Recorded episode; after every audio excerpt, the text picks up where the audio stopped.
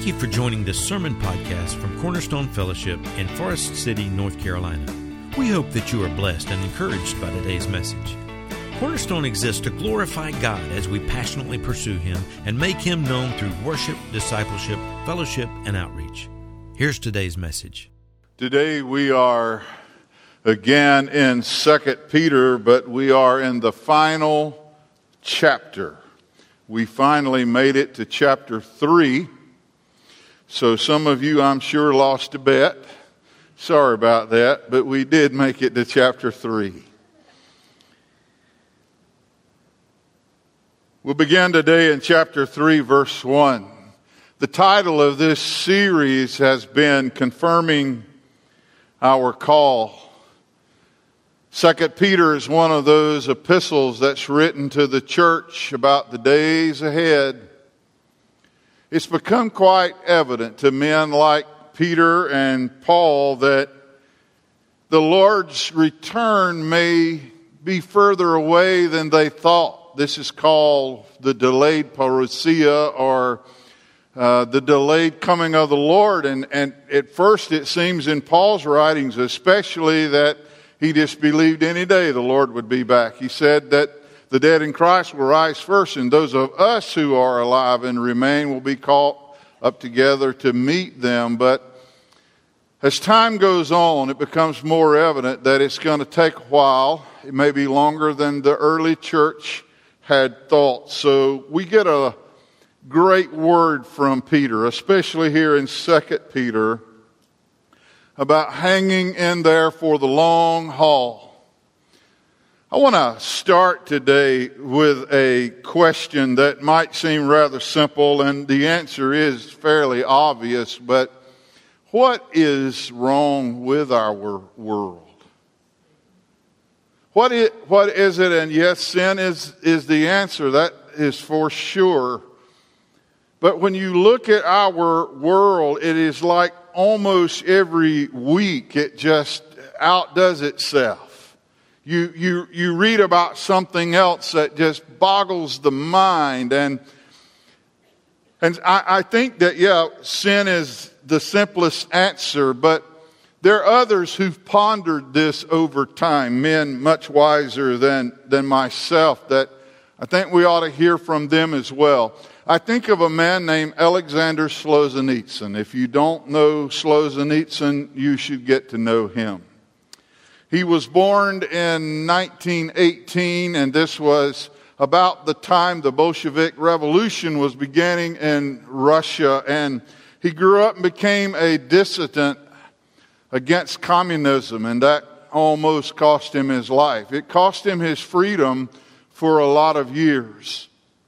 After the Bolsheviks, when Stalin came to power and the Soviet Union began to develop, he was put in a gulag because during the war he had made a couple of comments that could have been called into question. And here's a man so brilliant while he's in the gulag itself, uh, itself he receives the Nobel Peace Prize for Literature. He says this on one occasion, though, and I want to read a part of what he says. In his acceptance speech one time for the Templeton Prize for Progress in Religion, he received this in 1983. He addressed the reason for the Russian Revolution that resulted in the slaughter of 60 million people, and maybe far more than that. After spending 50 years studying this question, Solzhenitsyn summarized his conclusion in the words of elders that he had heard in his childhood, and he simply said this Men have forgotten God. That's what happened. He watched as the Soviet Union developed and as people paid a dear price, millions of them with their lives because we as humanity have forgotten God. As a matter of fact, Paul tells us in Romans chapter 1, verse 21, for although they did know God, they did not honor him as God or give thanks to him. They withheld two things that you never keep from God. One is gratitude, and the other is honor. They didn't honor him and they did not give thanks to him, but they became futile, perverted, wasteful in their thinking, useless, empty minded in their thinking, and their foolish hearts were darkened. Now, when you hear that preached nowadays, I don't know that we tie that in so much with what's going on in the world. We just say that, well, boy, it's getting worse and the crime rate is rising and there are lots of things out there that, that, that are bad. But it has a direct correlation between our abandoning God and the idea of God. As the more we have done that, the worse the world has become, and that will continue. That, according to the Word of God, is not going to change. John Lennox. If you don't know that name, I, I, that's another one I would highly recommend that, that you spend some time reading some of his books. I just finished one of his, and maybe go to YouTube, uh, watch some of his lectures. But he is a mathematician. He teaches mathematics at Oxford, and he has like three doctorate degrees. And but when you hear him talk, he's just the sweetest fella in the world and a brilliant man. And and and and what's so amazing about him is with all of his scientific background, he is not just a Christian, he is a born again, evangelical, Bible believing, teaching child of God. I mean, you really ought to listen to him. But he said one day, and he didn't name who it was, he spent a lot of time teaching in Russia in years past, but John Lennox said that one of his colleagues told him one time, he says, You know, John, we thought that we could abolish God and retain a value for human beings. But he says we couldn't. And now we have murdered millions of them. So let's begin to tie it together. If our worth and value as human beings is, comes from us being made in the image of God, and we know that it does because of the Word of God, the imago Dei, the image of God, being made in His image. That's where human beings get their worth. That's where they get their value. But if you do away with the idea of God or you abandon the honoring of God and that no longer matters, and that was exactly what communism did because they didn't want you to depend on God. They didn't want you to have anything in your life that could stay, sustain you but the government. They wanted you to depend on that, and there was a new program for this, that, and the other all the time. But they wanted everything to, to, to be equal the starting line, the finish line, all of that. They wanted the government to control everything. And, and, and, and when all of that happened, things just got worse and worse because here was the problem. Some humans that didn't want to go along with it, or maybe they were seen as a problem in the way, like when Mao Zedong wanted to take China from an agrarian culture to an industrialized culture. He himself killed another 70 million people.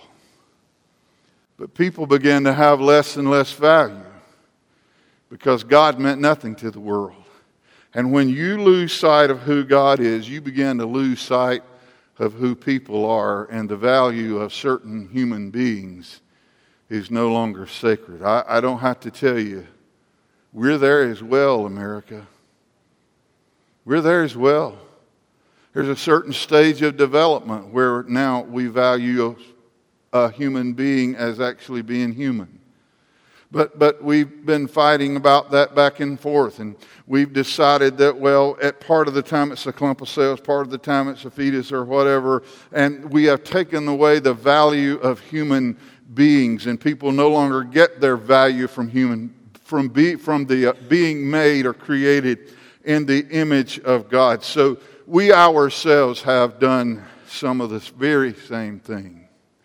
Until we have a revival starting in our churches as to who God is and putting him in his rightful place, the decay will continue to accelerate. So Peter helps us. In chapter 3, verse 1, he says, This is now the second letter I am writing to you. Beloved, in both of them I am stirring up your sincere mind by way of a reminder. I am trying to stir you up, and I, I we, we need that. We need a stirring. Sometimes uh, it, it's like every Sunday morning when we pray, at least one of the brothers will pray for revival in our world. We need that. We need to be awakened. We need to have a wake up call. But, but I gotta tell you honestly, unless it begins in the house of God, it's never going to start anywhere else.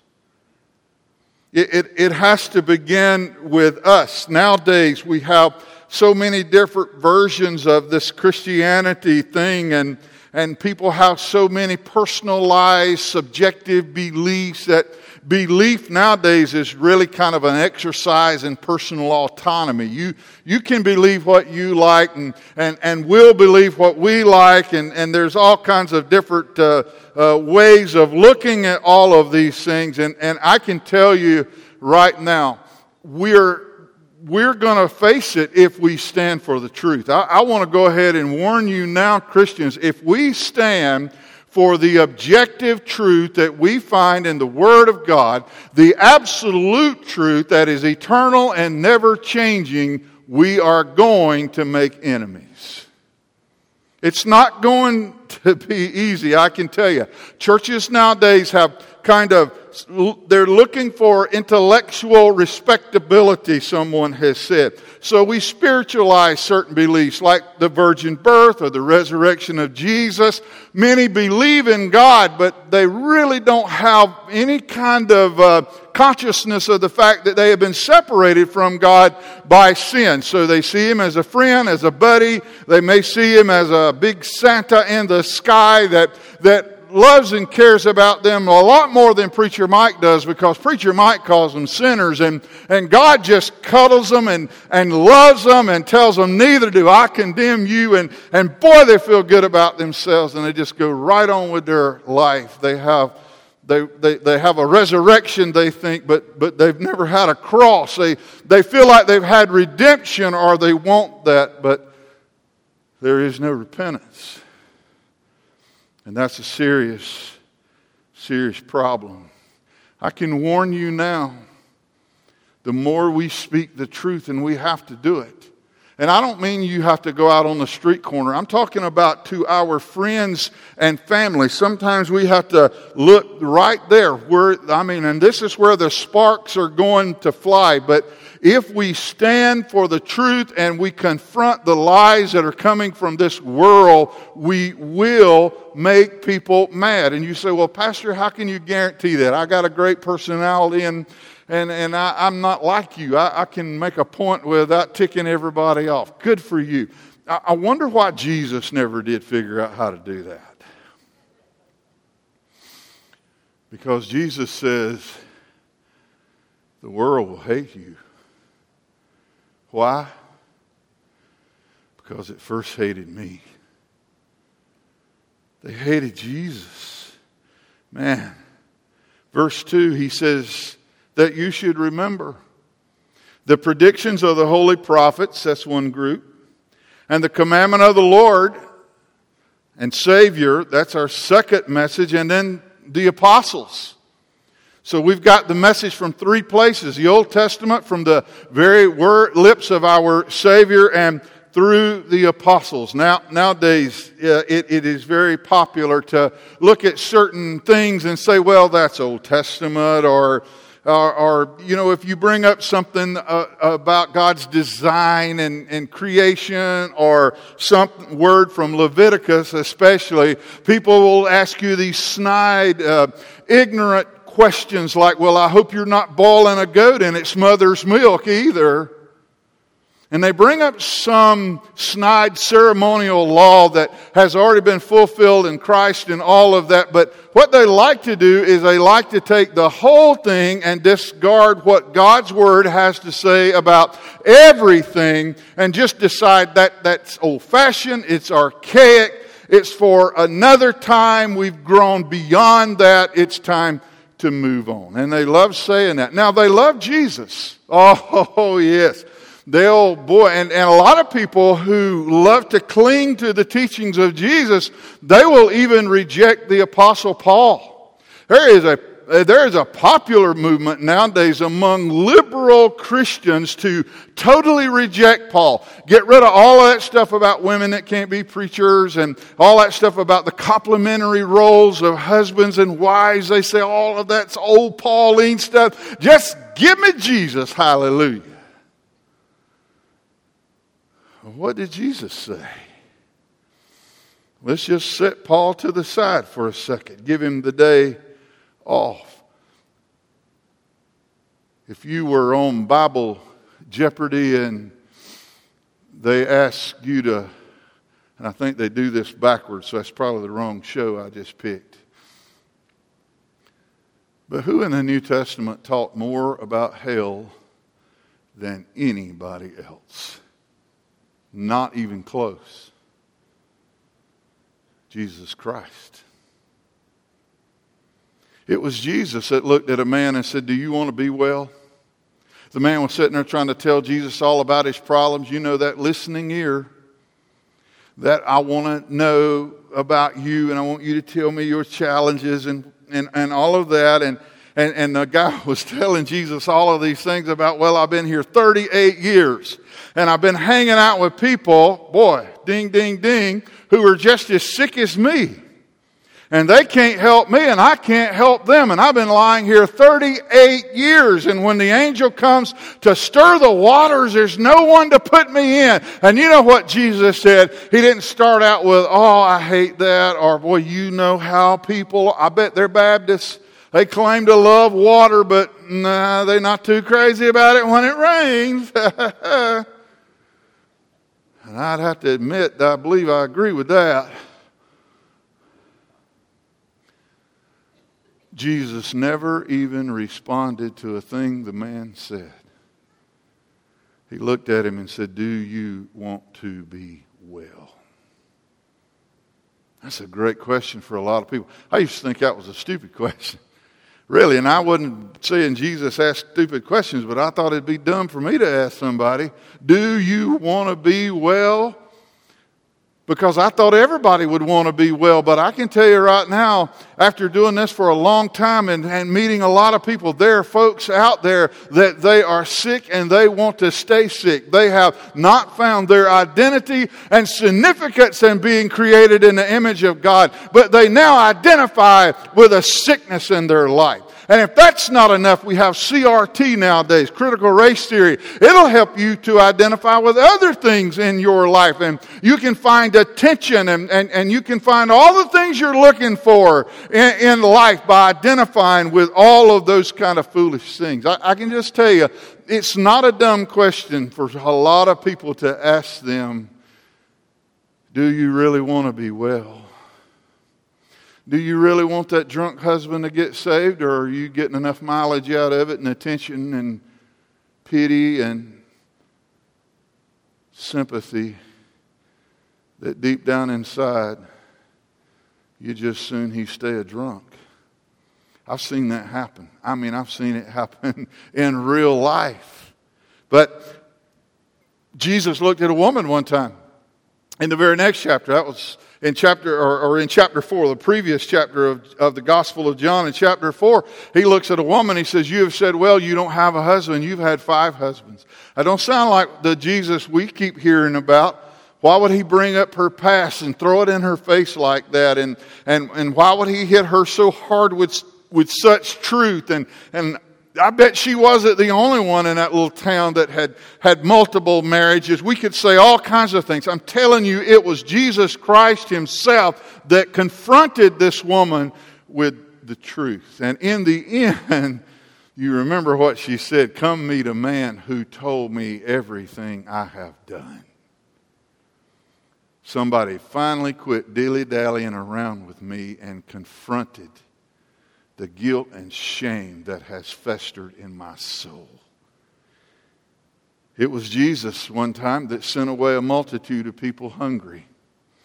That's hard to believe, is it not? I used to ask sometimes in church, did Jesus ever send away people that were hungry without feeding them? But I learned quickly, and I'm saying this fast, I'm trying to outdo you, because I learned quickly if you ask that and pause, somebody will go, no. That's because you've not read John chapter 6. Because in John chapter 6, when the multitude came for food and they were hungry, and Jesus could not get them to stop focusing on their temporal need and think about their eternal needs, the real needs they had in their life, He sent them away and did not feed them one bite. I don't know. We may need a new Jesus after this. I'm with you. I like him. Who preached in the New Testament and said, I didn't come to bring peace, but I came to bring division?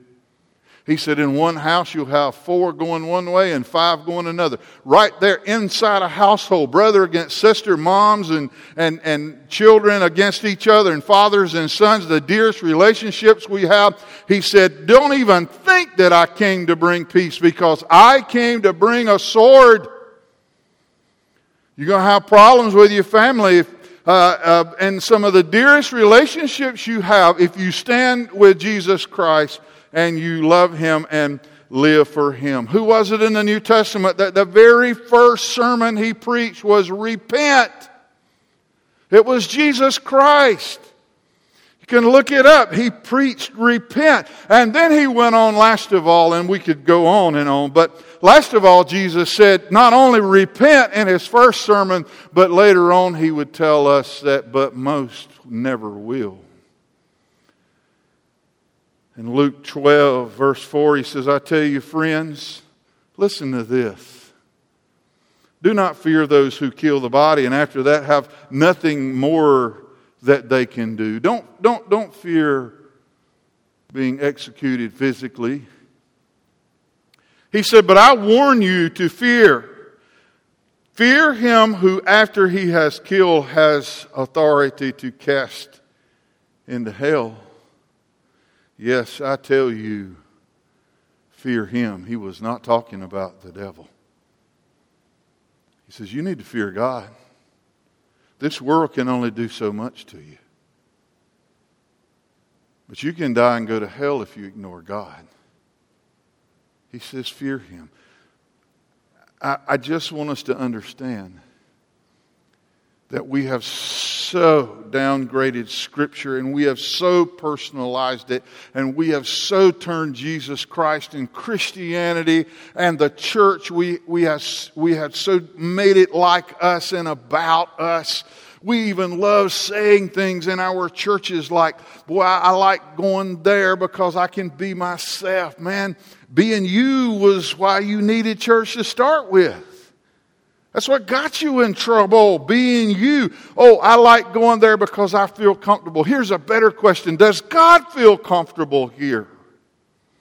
That's a question we ought to ask ourselves. There, there, there are people that uh, I saw one preacher this week, and I know him and I love him, but boy, he was giving those churches that, that, that turn the lights down and it gets dark. Oh, oh man, he was giving them a wallop, and I thought, yeah, you go ahead, brother. You talking about us? I, I'm, I'm just saying to you, I don't care if you have the lights up, lights down, curtains up, curtains closed. I don't care about any of that. What we ought to ask ourselves is, does the Spirit of God, is it welcome here? And do we feel the presence of God when we come to this place?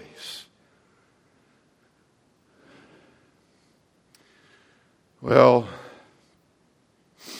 he says, knowing this, verse 3, first of all, that scoffers, they will come. We've been dealing with them already. In the last days with scoffing, following their own sinful desires. Scoffers, a great definition that I found for them is they treat lightly that which should be taken seriously. They don't really take it seriously. As a matter of fact, in Psalm 1, the psalmist says that blessed is he who does not walk in the counsel of the ungodly, nor stand in the way of sinners, nor sit in the seat of the scornful. You notice some are standing, some are walking, but the scorners, they're sitting. And that's a great place for them because they'll always figure out how somebody else should have done it, what they themselves could have done if they hadn't been too backslid and lazy to start with, but they can always figure out how you should have done it or how it could have been done better. That is a perfect example of a scoffer. And people scoff. And why do they scoff? He says, because they're following their sinful desires. So if you want to have a relationship with somebody of the opposite sex, you just scoff at what God's word has said about, or, or, of the same sex, you, you just scoff at what God's word has to say about it. If you want a different design for marriage or, or you want church to be a different way other than the way the Bible has outlined it already, then you just scoff at those things because of your sinful desires. Not because you've been enlightened, not because you're more modern, not because you're woke, but it's our sinful desires that drive us away from the truth of God. Here's one great example. I may have shared it with you before, but it's one of the best ones I've ever seen as to just how far we are willing to go to call ourselves Christians, but yet stray from what the Word of God says about being one. Gretta Vosper.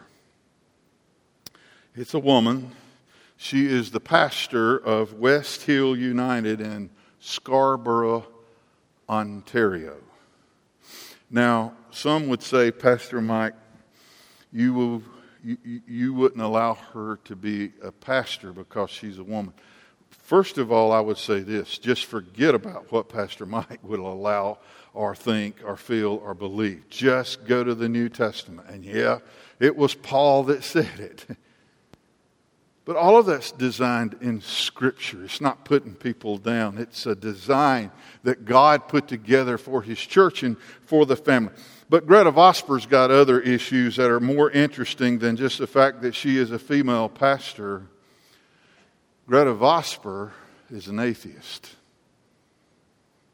She is a pastor in what she calls as a Christian church, but she mocks and trivializes God's existence. And she says, We have replaced him at our church with our own personal moral code because she says, Belief in God belongs to an outdated world view. And she says, Oh, I remain captivated by the ministry being explored by my congregation. Man, how can you claim that you are a Christian pastor and be an atheist? That's how far it's gone. As a matter of fact, there are websites you can go to for Christian atheism. I, I, I just, that's like a website for fat, skinny people, you know? I identify as six six and and way less than I do. I, am just saying to you, Al Mohler said in, in his book, The Gathering Storm, he says, at the heart of this great intellectual shift that we've had in our world is a secular reframing of reality. Our world's at war with reality things that absolutely it, it, it, you, you don't even have to be a christian. You may have never read the bible in your life but our world has become so depraved that we can't tell up from down or left from right. It's incredible what has happened. And then in verse 4 he says and they will say where is the promise of his coming? For ever since the fathers fell asleep. Now you think about this. Does this not fit us today? For ever since the fathers, the prophets of old, Abraham, the patriarchs, ever since they died, all things are continuing as they were from the beginning of creation. Where is the promise of his coming? This is a Hebrew expression because in the book of Malachi they said, Where is this God of justice? In Malachi chapter 2. In Psalm 42, they asked the psalmist, Where is your God? It's another way of saying we do not believe that it even exists or will even come to pass. They asked Jeremiah, Jeremiah 17 says, Where is the word of the Lord that you keep talking about. God addresses it in the book of Ezekiel, chapter 12 of Ezekiel, in verse 22. He says, Son of man, that's his favorite name for Ezekiel. He says, What is this proverb that you have going about the land of Israel, Say, The days grow long, and every vision just comes to nothing? He says, Tell them, therefore, thus says the Lord God, I will put an end to this proverb, and they shall no more use it as a proverb in Israel, but say to them, The days are near, and the fulfillment of every vision. You see, Peter knew by the direction of the Holy Spirit that one day we would be sitting here in 2023 and that people all around us, and sometimes even maybe us, would be wondering is he really coming back? It, it just doesn't seem like that could happen. This, this rapture thing, you know, where, where people are like just missing. Man, what, what, that, that just, that's hard to wrap your mind around. And if you're not real careful, your mind winds up being God. And, and your mind, if it doesn't fit in there, then, then it just quits being true. And all you need is a lot of time. And, and it just seems like, man, things are just rocking along. And, and, and how in the world could that be? What if you were on a jet uh, and the pilot was a Christian? if we really believed in the rapture, I wonder if we wouldn't be asking that when we got on plane if we weren't one ourselves. Because somebody's going to, to fly that thing when he leaves. But our minds just can't hardly wrap around that. And, and Jesus told us, He says, Yeah, He says, I know. It'll be like it was in the days of Noah. And he doesn't name off a big long list of sins in Noah's day. He says they were just going about doing the normal things. But he says after Noah preached for 120 years, they still thought he was an idiot. They couldn't wrap their mind, a flood. Oh yeah. It's never rained. I don't even know if they knew what rain was. It just, oh yeah, oh, oh, it's going to fall fall out of the sky. Could you imagine all the cool jokes they could make up about Noah? And yet today our national oceanic whatever organizations call NOAA. but I'm just telling you, just think of all the things and, and all of the, the way the other kids probably laughed at Noah's kids. Oh yeah, your daddy's a dude building the boat, huh? I can tell you, and I know we've already said it in this sermon series, dads, we got to be willing to do some things that may look stupid to the world. It may not make any sense to the world. It may look r- ridiculous. It may look like it's over the top. It may sound legalistic, but dads, if we are going to protect our families from what is coming, we're going to have to be like Noah. And we're going to have to be willing to look stupid in some people's eyes. You know, the more I get to know people, though, the less I'm bothered by looking stupid in their eyes. And the more they talk, the better I feel about it. It's amazing. Verse 5 For they will deliberately overlook this fact. It's not an accident, they deliberately overlook it. It's not just something they see differently, no. They intentionally overlook this fact that the heavens existed long ago and the earth was formed out of water and through water by the Word of God. At one time, the place was covered with water. God separated the water from the land, and then water came back. His whole point here is this God can flood the world, He can dry the world, He can separate the land from the water, He can take the water away, He can bring the water back. Here's a great word for you God can do anything He wants to do. And I wonder how impressed He is when we think in our minds, because He can read our thoughts when we're sitting around thinking that just don't make sense. I bet that bothers him that he doesn't make sense to us. So incredible.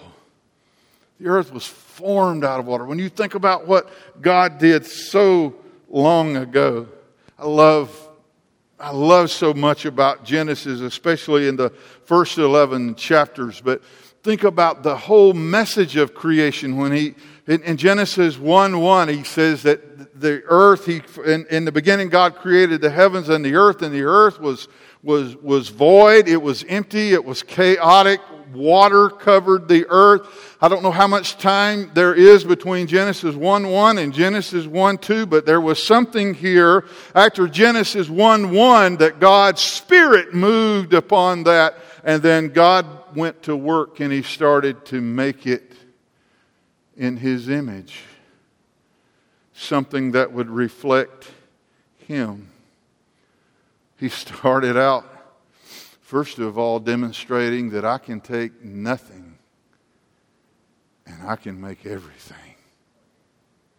That's an awesome truth, is it not? And I don't mean to go get you all worked up scientifically. I'm just telling you, he can take nothing. Some of you, could you testify to that? Could you say, yep, he took me? He took me and I was nothing. He took me and I was worse than nothing. Some of you might say, I passed nothing on the back wheel, Pastor. I was worse than nothing. What I did have was terrible, and God took nothing and He's made everything for me. Wow. How was the message from creation? He also took that which was empty and chaotic. Bahu and Tahu, two Hebrew words. You ought to remember those. It was Bahu and Tahu. And when you get to be Bahu and Tahu, you got trouble.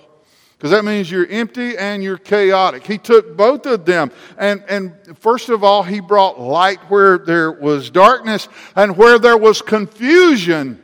Because it's his nature.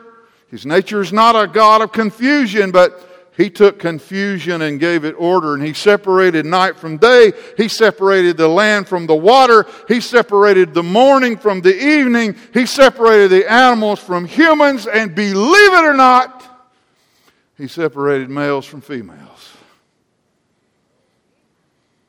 Because that is who God is. And when He makes something, He makes it in His image. There's some of you sitting here today. Man, I, I know he's got to be tired of me talking about him, but I sit there today and I, I'm sitting beside Sam. He's grinning now, shaking that head. I'm just telling you, God touched his life.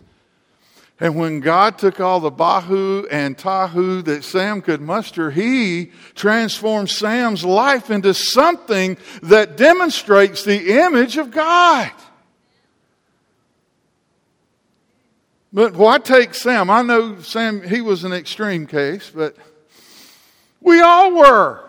It didn't take any more work to fix Sam than it did to fix me or Billy Graham or anybody else. That's what God can do. That is the whole message of it. But if we start to ignore who God is, then we very quickly begin to lose who we are. Psalm 33 9 says, For he spoke and it came to be. He commanded and it stood firm. How did he create the world? It was through his word. He spoke it. In the Hebrew, if we translated it word for word, it would be light be. And God said, light be. And light was. If you don't do anything else but just look at those verses in the Hebrew, you may not understand a single word of them. But one thing you will notice those verses are really short. Because in the original language, God said, and as a matter of fact, God just kept on speaking nine times. Nine times it says in Genesis 1, and God said. He spoke it and it happened. So, what is the point that Peter's trying to make with us? Well, just like he spoke this place into being, and we can see it and the evidence of it every day of our lives. When he says, One day I'm going to judge that world, and one day the world as you know it will be no more. I'm going to come against ungodliness just as certain as He made the ground on which we walk, just as certain as the law of gravity or nuclear fission, just as certain as any of that, we can count on one day when God says, I will judge this world. We can believe Him because it's going to happen. And verse 6 and that by means of these, the world that then existed was deluged with water and they perished. One more verse. But by the same word, verse 7, the heavens and the earth that now exist are stored up for fire. It's like they've been laid aside like a pile of wood. They have been, he says he is keeping them. This world is kept by God for fire, being kept until the day of judgment and the destruction of the ungodly. As we close today, I want you to think about something. We see it every day. We might try to deny it, we might try to ignore it. You got friends, I got friends. I'm, I just tell you, we have family members Every one of us, most likely. They shake their fist at God. Maybe not physically, but they do their own thing. They do whatever it is they want to do, and, and, and, and the destruction of their lives. We, one day, God will destroy all ungodliness, but we watch them now, do we not? Do we not see them ruining their lives with the decisions that they are making? I wonder sometimes why are we not more outspoken about that? Why, instead of just trying to keep consoling people, every time they do something else that's dumb or stupid or anti God or, or sinful, why do we just keep feeling like, well, our, our place is just to be there for them? Yeah, great, be there for them, but tell them the truth. Tell them that in Proverbs, God has already said in 13, 15, of the book of Proverbs that the way of the transgressor is hard. Why is your family in shambles? Why does it look like a circus at your house? Why another divorce and remarriage? Why are the kids absolutely gone bonkers? Why are those things happen? The way of the transgressor, my friend, is a hard road. It's a hard road. And it's not, oh, we sometimes say, oh, what a tragedy. You know, most of the things nowadays we call tra- tragedies are choices. We act like, oh, it just happened. It, it was just terrible the way that happened. They, they were so young, or, or, or, that family seemed to have it all together, or, or I just can't believe that something like that could, could take place. It just, it's such a tragedy. No, most of the time it's a choice that somebody made. It's a choice to walk the way that's not of God, and that's a hard way to walk. Hard way to walk. I think we have to be loving. But see, we've redefined that too, have we not?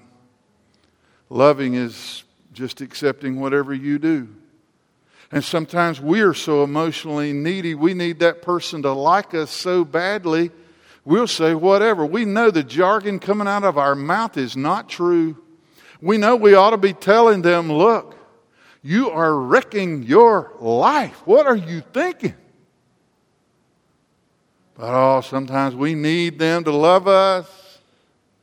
It feels so good. It's, it's like a, it's, it's like a a high we get, that, that dopamine of, of, oh, they like me, and, and they know I stuck with them. They came to church one time, Preacher Mike made them mad. They quit. I called them. I told him he makes me mad too sometimes. I hope I do. I hope I make you mad enough to quit lying to people that you're supposed to love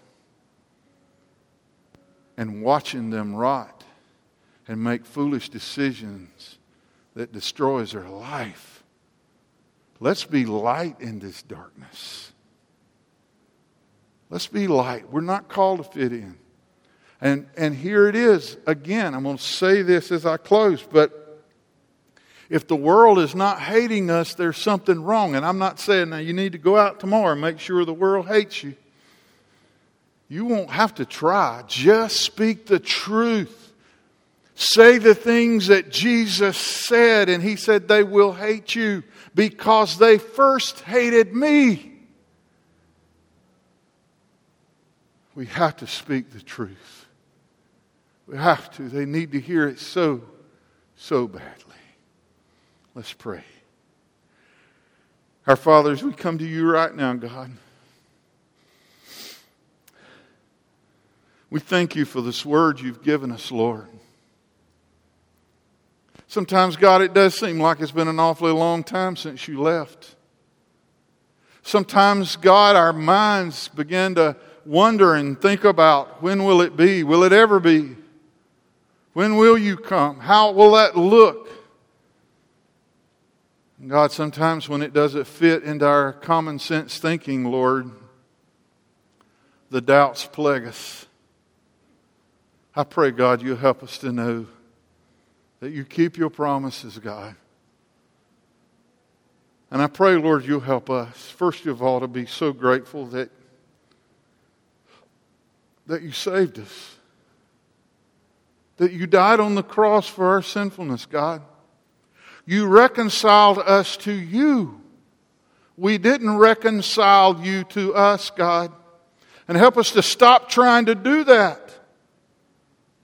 Lord, let us allow you to reconcile us to you, your thinking, your truth, God.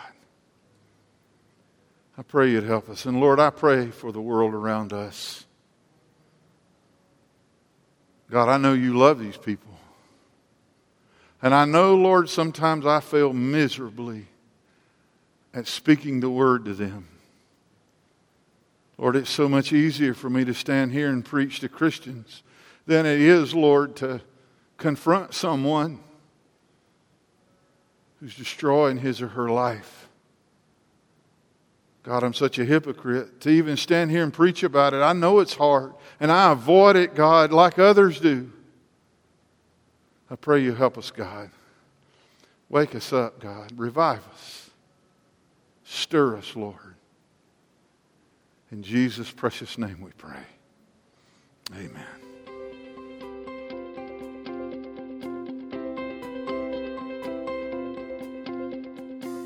Thank you for joining us today. If you have any questions or would like to know more about Cornerstone, please visit our website at servantsway.com or email us at office at servantsway.com. Cornerstone Fellowship is located at 1186 Hudlow Road, Forest City, North Carolina. Please join us again next week.